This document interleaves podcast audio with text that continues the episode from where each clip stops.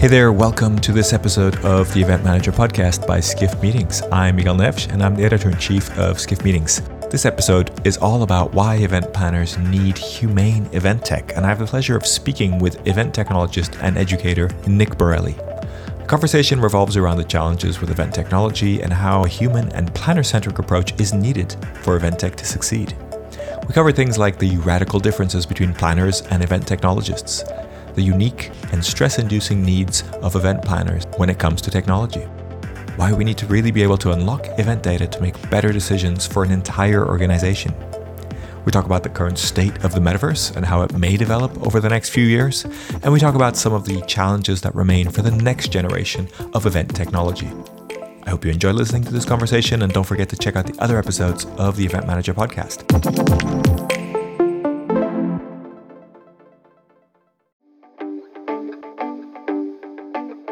Now for a word from our sponsors, P H L Life Sciences, a division of the Philadelphia Convention and Visitors Bureau. Host your convention or trade show in Philadelphia, one of America's leading life sciences hubs. P H L Life Sciences, the first and only C V B division of its kind, will connect you to the professionals at the forefront of your industry and to a culture you can only find in Philadelphia, a city known for its rich history that's forging a bright future. Philadelphia challenges the expected and defies convention. A world of discovery is waiting. Visit P H L Life dot com to learn more.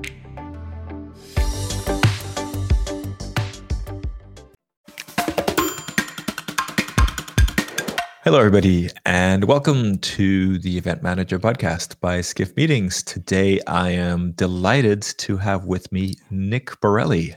Nick, welcome to the show. Thanks. Yeah. Uh, super excited to be on as a proper guest. Uh, I was the first, I think, uh, sponsor uh, of the podcast. Super, super excited about being on it proper uh, because I've been a fan of it, and even before it was a thing.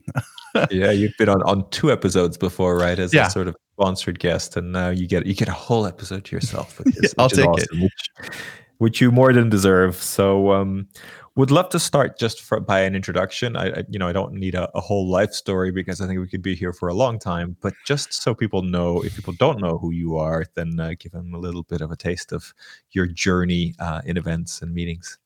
Yeah, yeah. So my journey uh, starts uh, in when I'm a teenager, and I uh, I'm really, really into the internet uh, in in the early nineties. Text only browsing. Uh, I was in like bulletin boards and Usenet groups, uh, and just was really into the community part of it. Mostly, frankly, because there wasn't anybody into X-Files or Star Trek uh, in my uh, you know around me. So I was like, let's go find a community that is. Uh, so I got really into that, and then. Uh, I started building websites because people were polymaths at that time, uh, not a lot of specialists. And I, I started building websites when I was fourteen years old uh, for a marketing agency. And uh, in addition to that, my my dad said, you know, you should get a real job because this internet thing seems like it's going to be a fad. So um, he got me a job in hospitality uh, as a dishwasher, you know, like really pulled some strings to get me a, a top level position. Uh, Uh, so uh, I uh, uh, started in, in catering and hospitality and events in that way. And, you know, over the years, I've stayed in events and I've stayed in the digital. I, I for the longest time, I was I was in sales and marketing for hospitality companies in the in the late nineties and early two thousands. Uh, and then I was also doing freelance web design. Uh, primarily, I made a, a freelance business off of uh, making bridal uh, show Uh, websites and uh, like marketing plans, because like the it was it was a great business, I thought, because it was scalable. Um, whatever worked for one would work for any other one, and there's no competition. You know, you don't you don't go between the the the Charlotte and the Los Angeles bridal show. You just stay in your market. So I could repeat the same package. So I learned that, and then I started speaking uh, in the two thousands. The first show I was started speaking at was uh, Cater Source, uh, and and then eventually the Special Event. And over the years, I just started merging what I what I loved about digital and what I love about in person, uh, and finding that there was tons of overlap in the community and the, and the design elements of it. And uh, I just kind of built a little career off of uh, being, you know, kind of a dual citizen. I love it, and and you can kind of, at least I can definitely sense a little bit of the tension between the the digital and the and the kind totally. of live event space throughout that that kind of story in your career. I've lived in that awkward space in between. I've I've done my best to try to uh, it's funny. Most people in the tech space, which we know a lot of those people, they have like all, if you get them, you know, cornered somewhere where they're not on the record, they'll say all kinds of things about planners that are less than awesome. You know, like they'll say, you know, things that alluding to Luddites and alluding to, uh, you know, lack of understanding of this and that. But I'll be honest with you, it's as bad, if not worse, on the other side, as far as their understanding of what makes live events tick and what makes planners tick. There, there's a lot of work to be done uh, between getting those two groups of people together on the same page. Yeah, I hear you. I think I often hear recommendations or challenges or suggestions from the tech side that are not only unrealistic, but just not practical because of how time-specific events are and how many yeah. details, you know, have to go right, and you really can't afford any any kind of, you can't do A B testing in a live event in mo- for most things, right? I think you can't do small things, yeah. But it's funny, like I think of the word failure as as kind of like my uh maybe the the Rosetta Stone to like understanding those two groups, where one embraces it so much so that I would say every ten TED Talks ends up being about failure and how great it is. That's technology. And then events, it's uh you may as well replace the word failure with death. Like it, it is, there is there's nothing positive whatsoever in failure. There's no learning lessons. It's the worst, you know, it, they they immediately uh never talk about it again and move on like it didn't happen. Like there's zero learning lessons. So um yeah there's a lack of empathy all around on both sides of that, frankly, that I think walking a mile in in either shoe would be useful, which I've done. Uh, and that's one of the things that I, I leverage is the fact that like I, I kind of speak both languages, uh, and I, I try to get down to the the, the sort of um, emotional core of both sides in order to create some uh, communication that is beneficial to both goals. Love that. Um, I mean, I've definitely been guilty of that. I've been on moderating panels where I've asked people to talk about failures, and you never get a straight answer. No, uh, you know, and as no. much as even if you can lead by example and talk about a failure or somewhere you learn, you get this sort of quasi failure that always ends up in the person being interviewed talking about how they turned it around and made everything yeah. amazing. Um, yeah, just never. But in events, is- it's like, or in tech, it's the other way around, right? Where you're just like, oh yeah, we. We absolutely thought this was going to be like this. Uh, you know, this is the market fit. We put all this money into it. You know, more money than people put into the, you know, any given event for sure. And they're like, yeah. it just didn't happen, you know. Uh, so we went back to the drawing board. And it's like, you don't hear that tone. Uh, see, for me, it's the tone and the, and the emotion around it. Like if you hear that that same story from events, uh, from planners, whew, it, it's uh, it's it's very depressing. It's not. It's not this like fun thing. I'm like, oh, we absolutely dropped all balls we could drop. Uh, but you know, look at us today. We're still here. That's not how they yeah, say I, it in the events world. To be honest, I'd love to hear from the planner side if if anybody has some insights into this. When when you hear a tech person talk like that, does it just sound incredibly unprofessional, uh, scary?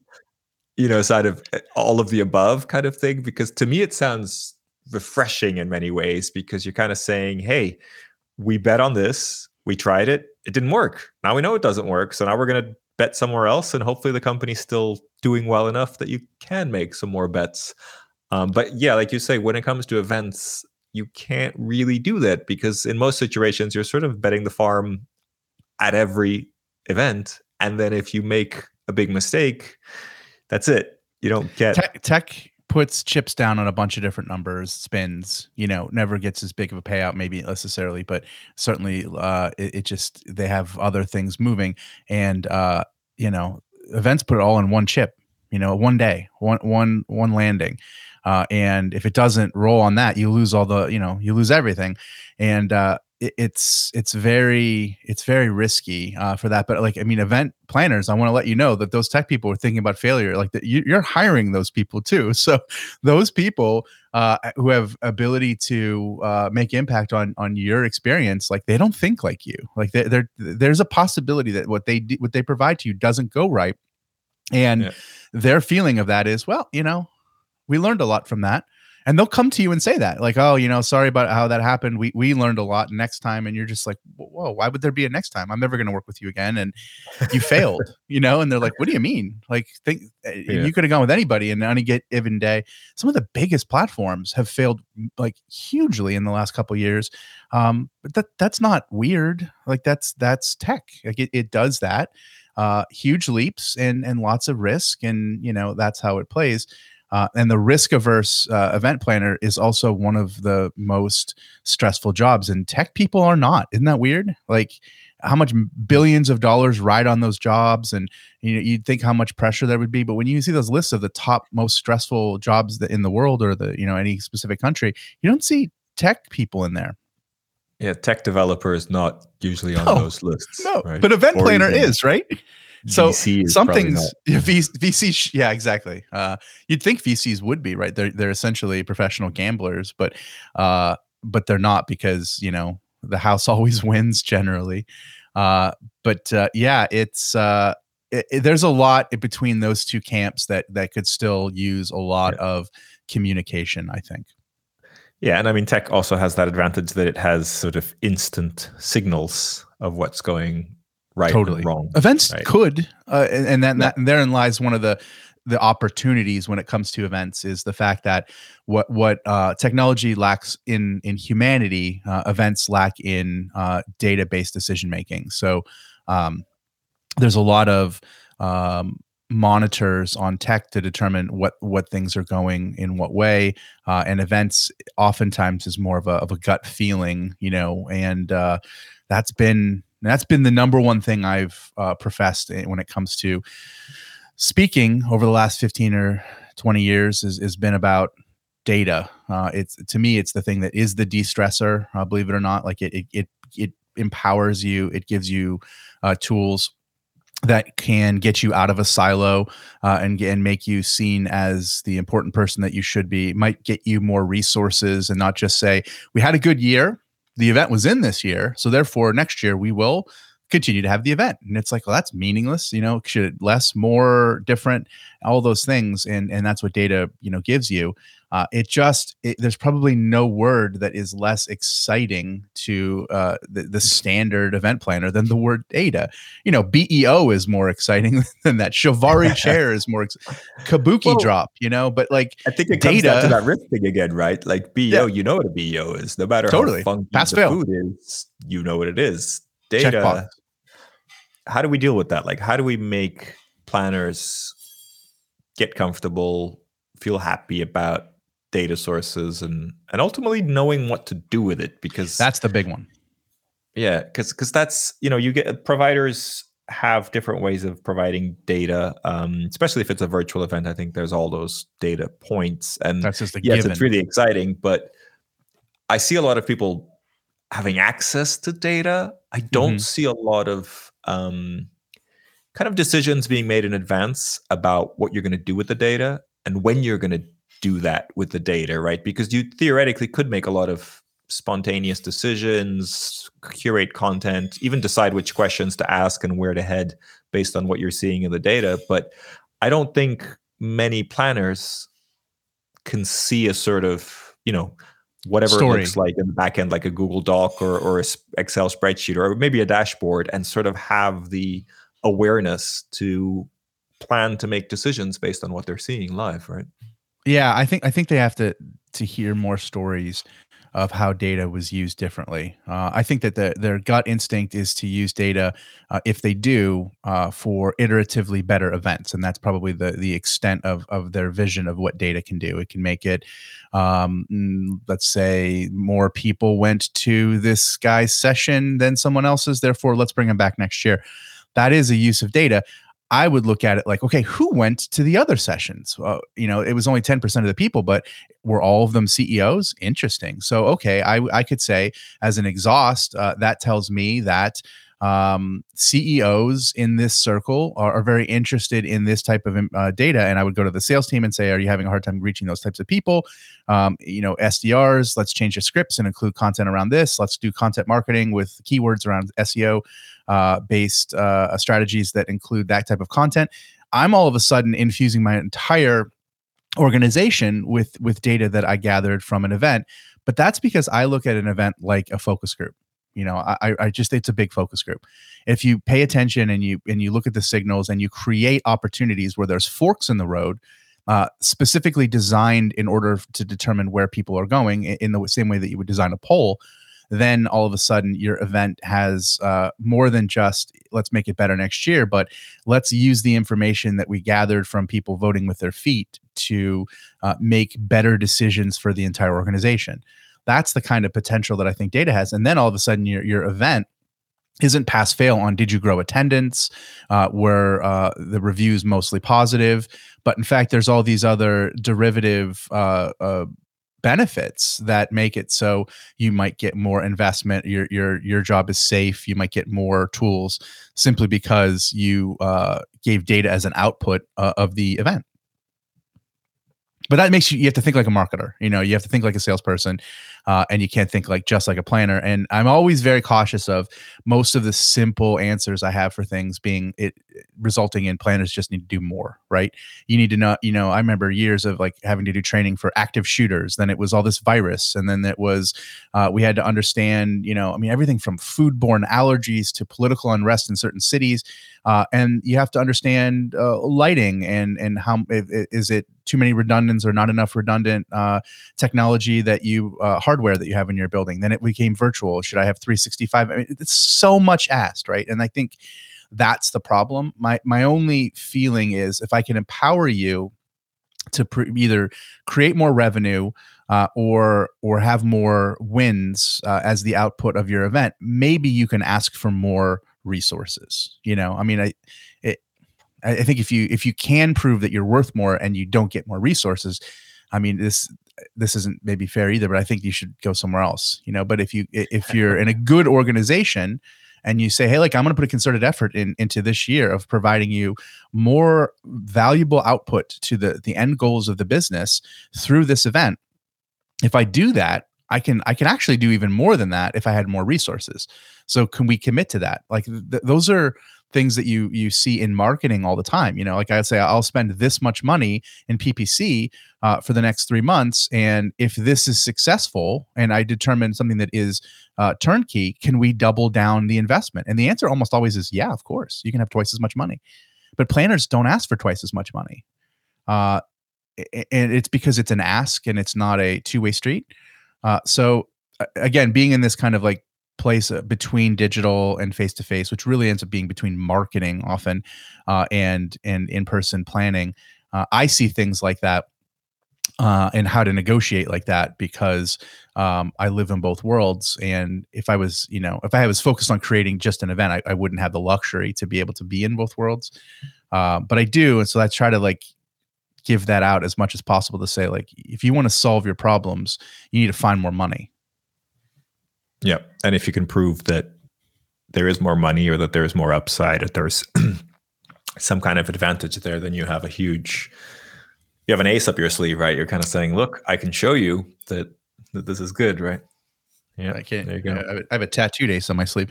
Uh, I, I believe in that so much. Uh, it, it's a, it's a good thing to have uh, some kind of, uh, superpower, let's say, you know, and, and I, I figured out mine kind of, of like this being in two worlds is my superpower. Um, yeah. uh, because I saw the pain and I know that like being in an intersection, uh, of, of pain, uh, is, is a really valuable place to be of two different pains. Um, and it, that journey for the last year and a half or almost two years, uh, has taken me to conversations around the metaverse over the, uh, over at least the last year for sure.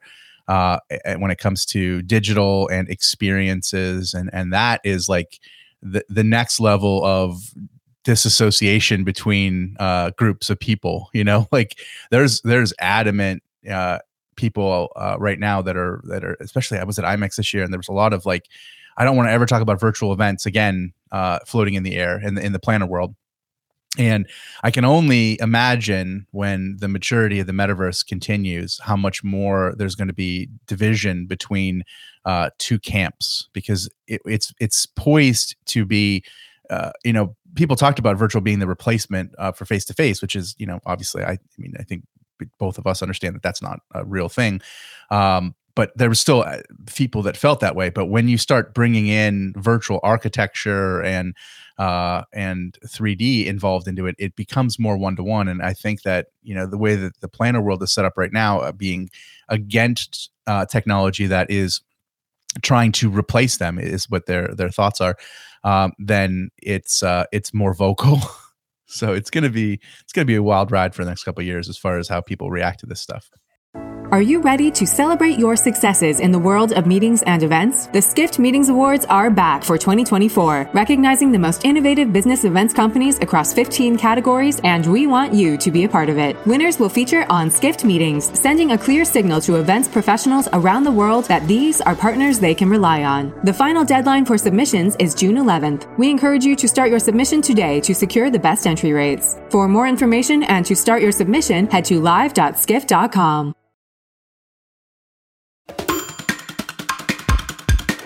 Good stuff. Well, let's talk about that. Um, can you take me back to the start of the pandemic? Um, you know, what were you doing? Yeah. Talk to me a little bit about your journey there. You've mentioned the metaverse, and I want to talk a little bit about your your work in that space. But also, you know, would someone who is in the kind of digital world and, and the live events world, a little bit like myself, um, would love to kind of get your recollection of how you lived that and what your motion and where your energy was when you realized everybody was going to go virtual. Yeah. So I, uh, it's funny. I, I had, there's a couple of uh, my friends that also did a lot of presentations uh, pre-pandemic for years on topics around hybrid events uh, and things like hub and spoke and things like, um, I don't know, I'm trying to think of uh, just virtual events in general. Uh, and all of us became kind of like, uh, asked for a lot during the pandemic as far as like webinars and, and those kind of things, because um, we already had a lot of content on that. Uh, so, I mean, right prior to the pandemic and then at the beginning of it, I was uh, working with a lot of uh, clients in my consultancy uh, who produce large scale events, like like quite large, um, in into as much as the hundreds of thousands. And I was doing things like attendee personas uh, and uh a lot of event data uh, hypothesis and working with a data team to to verify things uh, and uh, and creating like organizing principles for events and such. Uh, so I was doing that, and then uh, the pandemic happened, and that that dried up pretty quickly. And I ended up being tapped for go-to-market strategies from so many different event technology companies that were pivoting from being an event app to a virtual event platform, or in some instances, things as disparate as Uh, a romantic style uh, matchmaking to network, virtual networking, right? So everyone was trying to get in on this world, and I was doing go-to-market strategies for for all these tech companies. Um, Can you break that down? What that means? I mean, people were sort of saying, "Hey, there's a big opportunity in yep. for planners doing virtual events. You know the market. Can you help us position ourselves more, in some way?" More or less that, yeah. It was uh, you uh, a, a few different things. So it was like, okay, we need. Uh, a, a go, like a pretty uh, organized go-to-market strategy that includes um, campaigning, um, uh, who to talk to, the associations, what shows to be in, uh, thought leadership strategies, um, uh, persona development for B two B, which I've done quite an extensive amount of when it comes to like the different planners, from conferences to trade shows to incentives. Like I've done every, you know, ten or twelve different personas for each one of those Uh, subsets of the events industry. So I was doing a lot of that work for these tech companies that were uh, pivoting, because before it was very different. An event app proposition from a marketing perspective is very different than a virtual event uh, app. A virtual event app is is running the show. So it's about design. Uh, it's about the attendee experience more so, where the where uh, I think the feeling of event apps prior to that was most about expediency and organization. Uh, it's, it's just a different Uh, way to communicate. So these companies had to really quickly pivot, uh, the ones that were already in the space, and the ones that were not in the space, which I dealt with quite a few of them. They had to completely understand, what, what's a planner? Are they just like any other consumer? And it's like, no, no, full of eccentricities uh, that you would think this would work, but it, it won't. And in fact, this works well, and uh, you wouldn't think it would.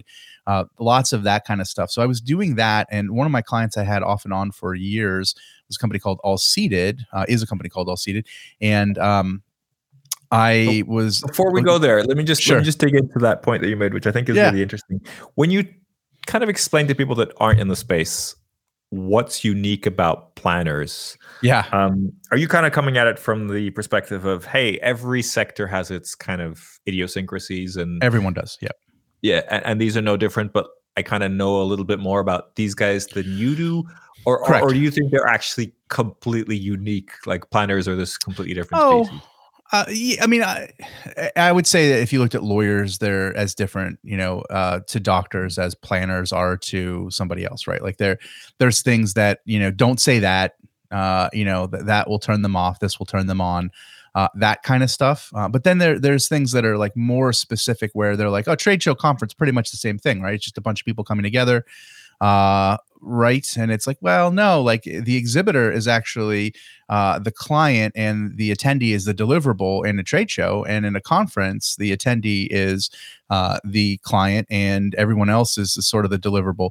It, it's, it's, it, there's nuanced differences between what keeps them up at night. Uh, and really when you're talking about marketing and, and gaining trust, it's about using their words authentically uh, and, and having it seem as though that you are someone who completely understands their, uh, their struggles uh, from an emotional standpoint. Cause this, uh, what I, a lot of what I do is I create the uh, talk tracks and, and ways to communicate. So it's a lot of, it's education on this is what it's like to be somebody in this position. Like this is how stressful it is.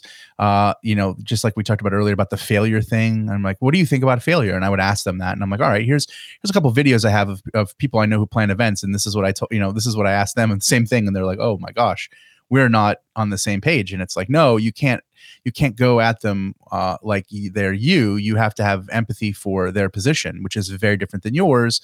Uh, mm. No matter what, their their event's not going to be moved back, you know, another quarter to get it right, you know, uh, and they and they also don't have sprints, and there's all these things about, you know, like they're not agile, right? Like there's all these there's all these things that uh, you know, from from one world to the other that they're, that, that don't translate. So I, I try to really under help organizations understand uh, how to communicate to planners who also have, I think, been in some instances abused. Uh, by tech companies coming in and coming out uh, and uh, and trying to get rich quick, uh, which hasn't been successful. So their guard's up, uh, mm-hmm. and they're they're extremely risk averse to the degree that like it's like insurance planners. Uh, I'm trying to think of who else would like be more uh, adv- adverse to risk. To some extent, H R. There's a few groups that are just like we we don't deal in risk. You know, we deal like if you ask me and, and to tech, it's like if I were to give you this proposition, would you want the shiniest, newest, coolest thing, a little bit beta, or you know something that gets the job done, good workhorse, won't fail. I didn't know what the second option was. It was yeah, like, oh, like what else? Oh. It's just yeah. Th- there's that paradigm. Like they're like, you know that there's there's unicorns without horns, right? And they just plow fields and like they do stuff, and they're they're reliable, and they're like we just shoot for the unicorn stuff, like it, just the magic. And it's like, well, yeah, they would prefer half as much uh, shiny things for twice as much uh, security. Uh, and that's that's the game. So there's all these different uh, ways to, uh, and you don't want to communicate the other way. Like, look, I even see like there's some of these new social media platforms that are cropping up in the wake of Twitter being weird, uh, and they're like, look, if you're joining this, we just want to set your expectations. It, it's going to be buggy. It's going to be this. It's going to be that. And, and I can just imagine, you know, having content that's that's aimed at the event planner world. They're like, we have the the newest. Like coolest way to network, and it's like the, the it's it's really uh, it's algorithmically you know uh, uh, awesome, and and uh, there's lots of A I, et cetera. It might fail, uh, you know, it it it might not be ready for your day of, but but if it does, it's going to be so good. Like it's zero conversion, right? Like they, there's just no chance. Uh, so yeah. it's. Uh, It's a lot of that. It's just like to have people understand that the market they're going in, that they're investing in, that um, you have to understand the rules. And the rules are are a certain way because your point of, is it different than other sectors? The fact that it, it, there's a landing of of a day or two or three, uh, and that's it, uh, is is very weird. You know, like the, the tent goes up, the tent goes down. That's unusual when it comes to uh, different markets and different uh, lines of business. Like if you're selling to lawyers, you know, that law firm is their three sixty-five uh, and they they can, you know, they can they, something can go another week. You know, they can figure it out. There's no other week for this, like the, the, the date set.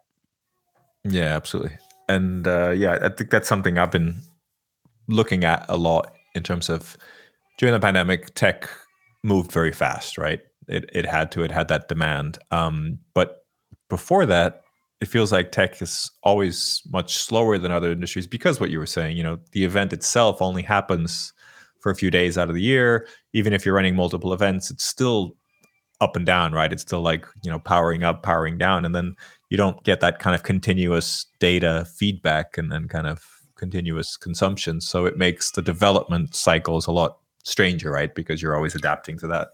Every development date I've ever been given uh, on a roadmap has been moved back uh, by months to longer than that every time internally with organizations that I've worked with. It, it's not, there's no firm dates. It's when it's right.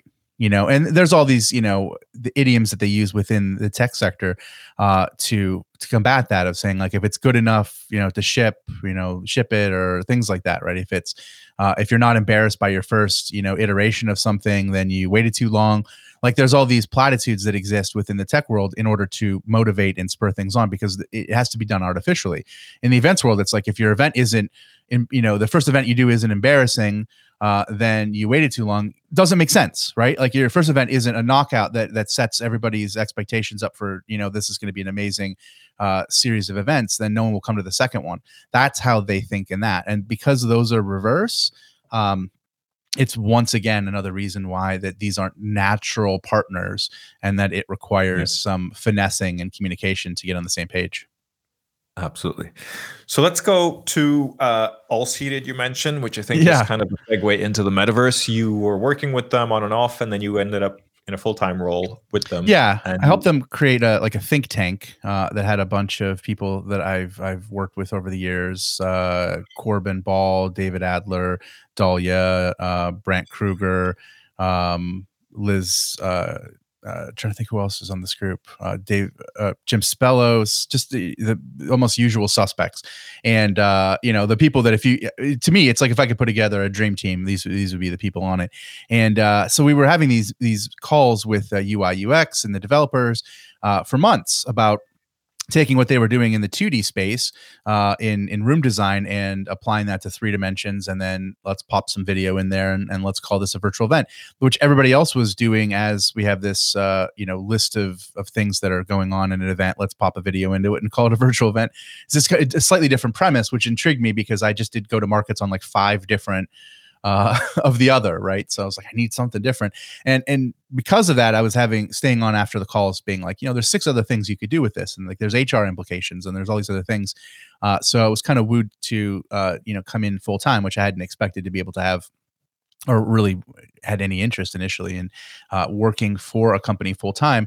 Uh, but I, uh, I did that. Uh, and it was, it was, it was tough. It was really hard to sell Uh, a three D platform when two things was happening during the pandemic. One, uh, the adoption of virtual events uh, for planners was at gunpoint. You know, it wasn't like they were enthusiastically choosing to do that. They they were up against the wall and they had no other choice, uh, which which makes all of the prognosis of where these pla- you know these platforms are like, this is great. They love this. It's like, no, no, no. They just have to use you, uh, and they have to use one of you. And what they were wired to do was, you know, as I've said before, pick the one that had the least amount of risk, which looks the most amount like the things that they expect to see based on a quickly put together um, market. So uh, there's a bunch of market leaders and everyone kind of follows and, and everything looks more to me at least more or less the same. And here I am trying to sell an orange to a bunch of people that are that are like, you know, unenthusiastically picking apples. And uh, it was difficult. And then Mark Zuckerberg comes out of nowhere and says, uh, hey, we're we're meta now because uh, the metaverse is here. And the metaverse is three D and it's it's community uh, and it's, uh, you know, it's exchanges, it's working together and it's it's sort of events. And then we were like, oh, that's a better word, you know, than virtual event platform, which we, you know, couldn't successfully get people to think of us as. So uh, we we ran with that. And there was a, a rebranding of what was then Expo into Metaverse, uh, which, you know, the M E A T uh, one, I hope that Arby's owns that or somebody, because that's a, that's a great name. I really, somebody owns it. I was trying to buy it, but uh, so we were M E E T uh, verse. And uh, so from, from like November of last year to, you know, November of this year, I had been working on on developing that, uh, on trying to f- find a market fit, and working a lot with um, Gartner to understand where they think this is in different sectors, and like where's where's the opportunity. And it's when I understood more and more why Facebook did what they did, uh, then I was like, oh, okay. Not only there was the like sort of, I don't even want to say conspiracy theory, because it's it's like so obvious that it was a P R move to be able to uh, change the conversation around them of being like the villains of the past and and to be the heroes of the future. Uh, so there was that element of it, of like strategically when they said it. Uh, and then second, it was because the more I did research on the, the concept of Web three, uh, which is nebulous and and probably more or less meaningless, but like, you know, the next generation of the internet, like where we'll probably know what Web three is, you know, far after Web three is, you know, into it or over. Um, everything that everyone's saying about what they want from the internet moving forward is everything that Facebook is not. Uh, it's in opposition to them. You know, it's, it's, we want our data. We want, we don't want some, you know, person who created Hot or Not to be able to, you know, have this much power. Uh, we, we want uh, decentralized, uh, you know, everything. And uh, we wanted to make it in a way that is more human. And, you know, he's dehumanized communication and, and centralized data. So he must have seen that coming of saying, oh, oh, this is where I become obsolete. You know, this is where this is what replaces me. So he bought the flag of the future uh, and is is just sitting there hoping that he has enough money to wait until the future is here. And it's not here. it, it, it, it is it is absolutely not. It, it's it's very much like a this is a time to play around, which if it's not your money, which it wasn't mine, it's great. You know, I'm like, I'm learning stuff. I'm, I'm learning about what the prototypical metaverse, because I still believe it, it will be, you know, whatever it's called, will be a thing. Uh, like what will be the building blocks? Like how do humans react to this? Like when you design a three D experience, uh, what, what are the learning lessons? And I got to watch people do that. Like there was little things where an event in a three D space, someone would say, after the speaker is over, come back to the bar and uh, you can have a conversation uh, with that that person. And I'm like, oh, it's great that they used physical objects as a reference point um, organically. And I just little things like that. I'm like, that's great. Like that is slightly more mm-hmm. human than saying, click on the box to the left, uh, you know, and and follow the link to the chat room of that. All of that is not human speak, right? So uh, I like a lot of that. So it was like little lessons that I was picking up when I'm like years from now, when this is going to be more relevant, uh, I'm like, okay, I, I know how to design better in this space in order to, you know, but that's not my money. Right. So like yeah, yeah. It, the money so runs out when interesting example, because, okay, so I'm watching this keynote, um, mm-hmm. doesn't matter the platform, but then it says, go to the bar and you get to interact, ask questions to the keynote. Right. And then, mm-hmm. so I'm guessing if I'm in a three D environment, I have to then move my avatar or move myself, um, mm-hmm. figure out where I am in this space, figure out where the bar is, you know, probably a few keystrokes, arrow, joystick, mouse, wherever you're going to sure. like surf around. Then you end up in this environment and then you're in a breakout style environment, right? Mm-hmm. That's sort of where you would end up. That's what the bar would probably be to make, to facilitate that interaction, right? Yeah. The, the other option to that is, click on the button that shows up to my left to go and have a conversation with the speaker that you've just heard, right? Yeah. In my mind, I'm thinking that's way easier. Like, yes, I get it's kind of fun to find the bar, but if I can just yeah, click on the button, it's more than and fun. Go there. Yeah, it's more than that, fun though. Does that, so, does that help though, or is that just yeah, us sort of thinking that hey, everybody wants to hang out in the metaverse, and actually they don't. They just so want to go so that exists. To- totally that sentiment exists of like, let's just try to make this happen. But it, I, I'm getting in, into the, the psychology of it. So like, especially when I watch my my eight-year-old in Roblox and like his ability to create memories in a digital space and and and and, and deal with content in a way that he can reference it later and it has an impact on him is greater mm-hmm. enhanced by by a, a sense of presence and permanence because there was a space that he did that. So he would reference, remember that thing in, the, in that house over there that we went through that had that slide? Like that is memory markers rooted into how we are built as people. Meanwhile, remember that thing that someone said in chat gets blurred with every other platform and experience like that. So it depends on your goals. But if your yeah. goals are to create actual change, uh, root, be having them being rooted in, in an emotional uh, uh, space that includes presence uh, and memory markers is a big deal. So it, it really depends. Now, and all that stuff has to be, you know, most of us in the tech space, like we're so wired for expediency. And in fact, the virtual event platforms, like that's where they started, right? Like they started exclusively in a, in a place where an, an app is faster and better than a binder. You know, I remember going to, to conferences with a big giant binder. So like oh, they're about a lot of planners still do, right? Yeah, well, oh, they, the planners have them too. But as an attendee, I remember getting a giant oh, binder, yeah, yeah. and that was my app. You know, I was like looking through this thing, and it was insane. Yeah, planners so, still do have binders. Uh, so yeah, two things come to mind here, if you don't yeah. mind. Um, sure. One is I, I see. I, I still feel like it may be an extra barrier, but you know, let's go with this. Um, on one side, I see sort of this like Twitter versus Instagram kind of mm-hmm. notion here, where I'm very much in the Twitter sphere, you know, like, or any other kind of more text-based social media where you're searching text or you're finding these things and you're making comments and you're doing that. Um, and that's sort of how I navigate my way around.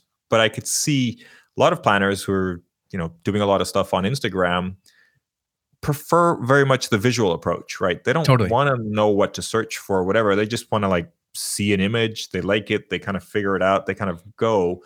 And so there's that element of, I don't really need the whole text context thing around it. Totally. I can just go towards this thing that I find interesting. And I think from that perspective, it's it's interesting because you sort of... The metaverse you know, is not going to replace... Google. You almost let go of the, I guess, Web two kind of infrastructure in that sense. Totally. I, I think Web two and Web three are actually going to live uh, a lot of the applications in uh, in sync. Like, I, I don't think that... I don't believe that a lot of the, the the ways that we get information from Web two are going to disappear simply because there is Web three. Like I think uh, that there is a lot of need for um, content to be just content and not to be an experience. But I think that there's also missing right now from uh, the digital world are are digital experiences. Uh, and it, it will probably shake out that there'll be certain times where it makes sense to uh, to create an experience and then certain times to, to host content. Uh, yeah. But at least there'll be an alternative and at least there'll be, there'll be options, but there's a lot, a lot of friction between uh, that aspirational goal of, of what, what people are talking about the metaverse and, and twenty twenty-two and frankly, twenty twenty-three. Yeah, yeah, for sure.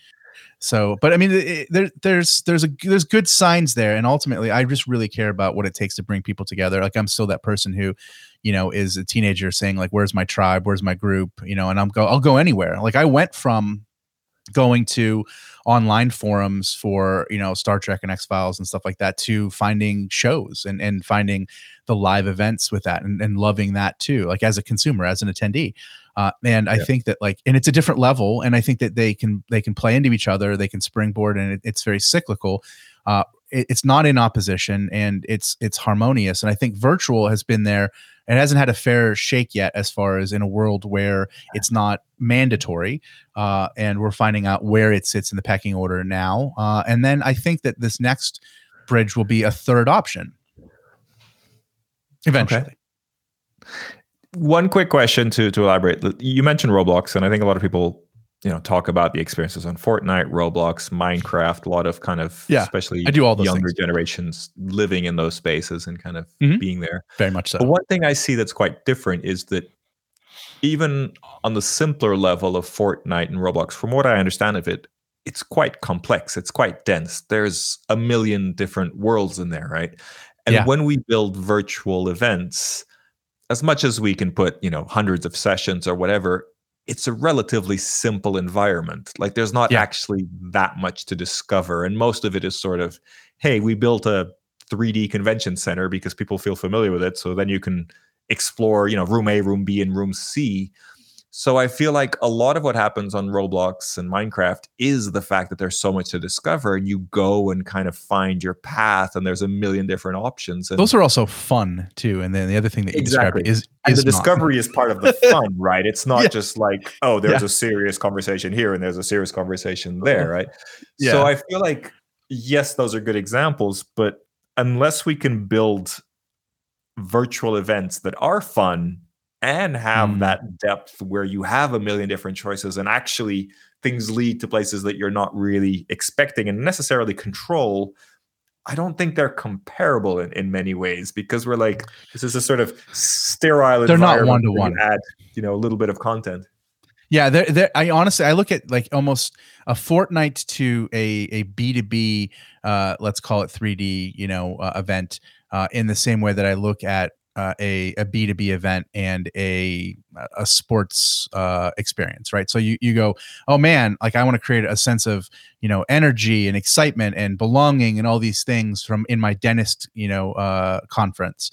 Uh, and then yeah. you're like, yeah. and then over here, here's sports where people literally uh, lawyers have shirts off painted in colors uh, dedicated to the arbitrary city that they grew up in. Right. So yeah. it, it is and it like at, at a different level of maturity as far as the realization of that. And because it's centered around something that is effortless, effortlessly fun uh, versus something that is sort of mandatorily done. So I, I think that it's more of a place now. Do B two B events, do they have the ability to learn from a Disney's, you know, surprise and delight and, a, uh, you know, a, a Kanye concerts way that they have, you know, I mean, a bad example in twenty twenty-two, uh, some Taylor Swift, oh, a bad example, twenty twenty-two, uh, some, some concert that you would want to, or could go to, uh, and, um, see the energy that's happening there in a one-to-one way. No, your dentist conference is not going to be the same. It's not going to be, you know, uh, lit, as the kids say. Uh, but it there is an element that has like, there is a, an ethos or an energy or something like that, that you could borrow to in, make it, you know, incrementally better. And I think that's what Fortnite or, or things like this that are playing in those pla- spaces right now offer to people who are designing, uh, you know, things in our space. Um, they, yeah. I, I watch it for more of like, okay, like sense of presence is a big one. Like the example I gave with my, with my kid, you know, like he, he has memories from spaces more than he has memories from, from two D content consumption. And with that, you can build on that. So from a design perspective, you, you have to think about, okay, you know, you're not going to necessarily get a gun and shoot people in your dentist conference like you would in a Fortnite, a Fortnite. Uh, but is there something about gaming and gamification and points and teams and randomness and, you know, like what are the, what are the broad elements of this that could be applied? Uh, so I look at the inspiration from it as opposed to one-to-one, because one-to-one, it gets crushed. It's just not fun. You know, like it's getting lost versus discovery, right? Like those are kind of like the big difference. Like you can get lost in the big conference uh, hall digital twin, uh, but you don't get lost in Fortnite. You discover things. I'm yeah. doing that now in the new Pokemon game. Like I'm, I'm playing that, and I'm like, it's a, it's an open world thing. So I'm just finding stuff. And and if I was at a trade show, and I'm like, Uh, I don't want to endlessly for days and days and days try try to find the booth I want to go to, right? Like at a certain point, th- this is, you know, this is business. This is, you know, not what I'm, you know, doing for joy. Uh, and, you know, we have to create ways to, you know, inject as much joy as, pos- as possible, but it's not, it's never going to be one-to-one. Like it, you're, you're, uh, your trade show is never going to be as exciting as the Super Bowl. Sorry. Like it, it just isn't. Uh, but it doesn't mean that you don't look at the Super Bowl for uh, tips on how to keep people's attention and how to tell stories and how to, you know, create emotional connection. You do. You just know that like your expectation shouldn't be, you know, on par. Yeah, I love it. I think that that's totally right. Do you think that the next generation is actually going to be playing a virtual game live rather than attending a virtual conference, or is that too far? I think I think anything that when that has a conversation on replacing things is too far and uh, missing the point. Uh, there's a lot of, you know, back and forth, you know, like virtual ups this game. You know, the, the fact that like I think I look at, think of content as a way of like, man, do I, as a forty-some-year-old person, not want to experience as much content at a live event as I used to? I'm happy to listen to podcasts, watch YouTube videos, uh, and and find all the other easy ways it is to get content. When I go to live events, I'm craving the hallways and the people, and I want more of that. So um, that is not, virtual isn't replacing it. It's changing my appetite. Uh, and maybe it's making, it should be at least pushing content at live events to change and be more interactive or be something that's more pure that can only exist in live. So I think that it's likely going to change how we do things, I hope, versus replace. Uh, because when I go to like a, geez, even uh, I, I didn't go this year, but like New York Comic-Con, it's like over two hundred fifty thousand paying attendees in addition to the uh, all of the people that are there for uh, exhibition. It's, um, you know, it's that's that same group of people that are playing Roblox. They're not like not going to that thing. They still crave community, still crave in person. Uh, but the things that are there in that, and granted that's a B two C space, but it, you know, if we're, if we're trying to do apples to apples here, uh, that that's still people who are enthusiastically taking part in in a community around something. And esports, you know, the, the, what's growing in that is is the live events themselves, like the, um, I mean. There's as many as, you know, multiple millions, like five million was the new um, record a couple weeks ago uh, for League of Legends um, that were uh, uh, concurrently watching uh, a stream. And that like doesn't include China, which is probably, you know, could be as much as double that. And uh, but the live events are growing and growing, and they're they're creating different experiences for the live event. So my hope Uh, and and all I think all indicators are showing that it's not about the replacement of, it's about the change of, like, do we need, you know, all parts that w- were in uh, from a, a time when the only sh- uh, game in town was live events? I don't think so. You know, I think that a lot of the things that we did at live events or we've in the habit of doing are because there was no alternative. Like, I like a flipped classroom as an example of a model. I, I really, I love the idea of, and I, I wish it was adopted more, where I got, we got all our content ahead of time, and we went to the event, and we and we got together, and we connected, and we talked about what we learned, and we did that in practical ways, and there was workshops and things like that. I like that, and I hope that eventually, once I think that the dust settles on like running back to twenty nineteen style events, is which what I'm seeing currently, I'm hoping that there's still an opportunity for innovation in the face of it. I think that ultimately, no matter what, it's going to happen, because there's going to be a whole new generation of people that's that are less inclined to sit in a lecture for forty-five minutes. Uh, and they're more inclined to, you know, binge it, you know, when they want to, or, or they're, you know, running or, or doing whatever else they're doing. Um, and they're, but I still think that, that humanity craves humanity regardless. Uh, so that part's not going away. I love it. Good motivation for events and planners all around, and for tech companies to, to figure it out. Uh, if there's demand, somebody will figure it out, right? Yeah, it, it's they're they're at, they're going back and forth uh, right now. Uh, I think there's a lot of opportunities for them to work together, certainly. Uh, but at the point we're at right now, it's one is pushing the other, uh, and I just I want both to succeed. I'm I'm a rising tide person. I, I want tech to succeed and be uh, the tools that, that that are needed in order to get to the next level. Uh, I've been in both camps. I, I don't really I don't have a preference. I just my preference is people coming together. Uh, and however that is done at the in the best way possible. Like I, I, there's a lot of people that root for one side versus the other. This is right and this is wrong. People are the side I'm on, and whatever it takes. Like, we learned a lot of lessons during the pandemic around inclusion uh, and whole people who are underserved in live events, because live live events cater to people who are primed and ready to get in a plane and be around thousands of people. And we left everyone else in the dust. And in those two years, we learned that there's lots of contributing members of communities who didn't have a voice, uh, and they had one. And I don't want to go backwards on that. Uh, and I also don't want to take away live events. I think there's an opportunity for everyone to to participate uh, and in the way that they want to. And it just takes both sides sitting at the table and and working working out their their issues. Yeah, for sure. Nick, it's been a pleasure. Um, really interesting conversation. We could talk about this for hours, but let's make sure that our uh, podcast guests uh, yeah. wrap up soon, uh, and, and and kind of um, you know, we can do a follow up conversation at some point. Would love to get your recommendation for somebody else that we absolutely should in, invite on the podcast, and maybe something that you would uh, would ask uh, him or her. Yeah, yeah. I mean. Uh... I get a lot of inspiration from a gentleman named Greg Bogue uh, at the Meritz uh, Global Events uh, team uh, in design studio, uh, and he's their chief experience officer.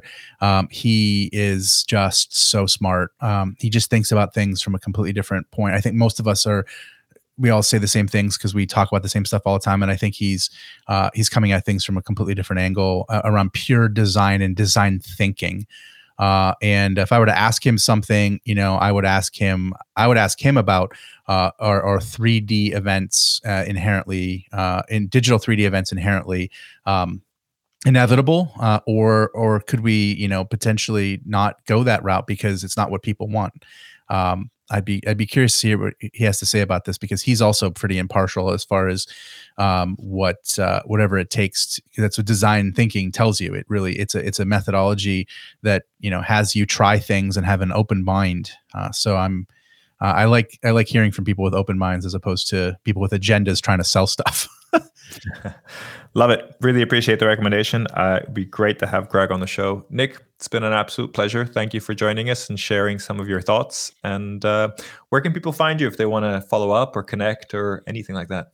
Yeah, yeah. I'm super easy to find. I'm on every single social media uh, that is still around. Uh, we'll see, you know, when this air drops, if we're, if they're all still there, but it's just N I C K B O R E L L I. Uh, it's Nick at Nick Borelli dot com for email, and then social media is just my name. Thank you, Nick. Appreciate your Thank time. You.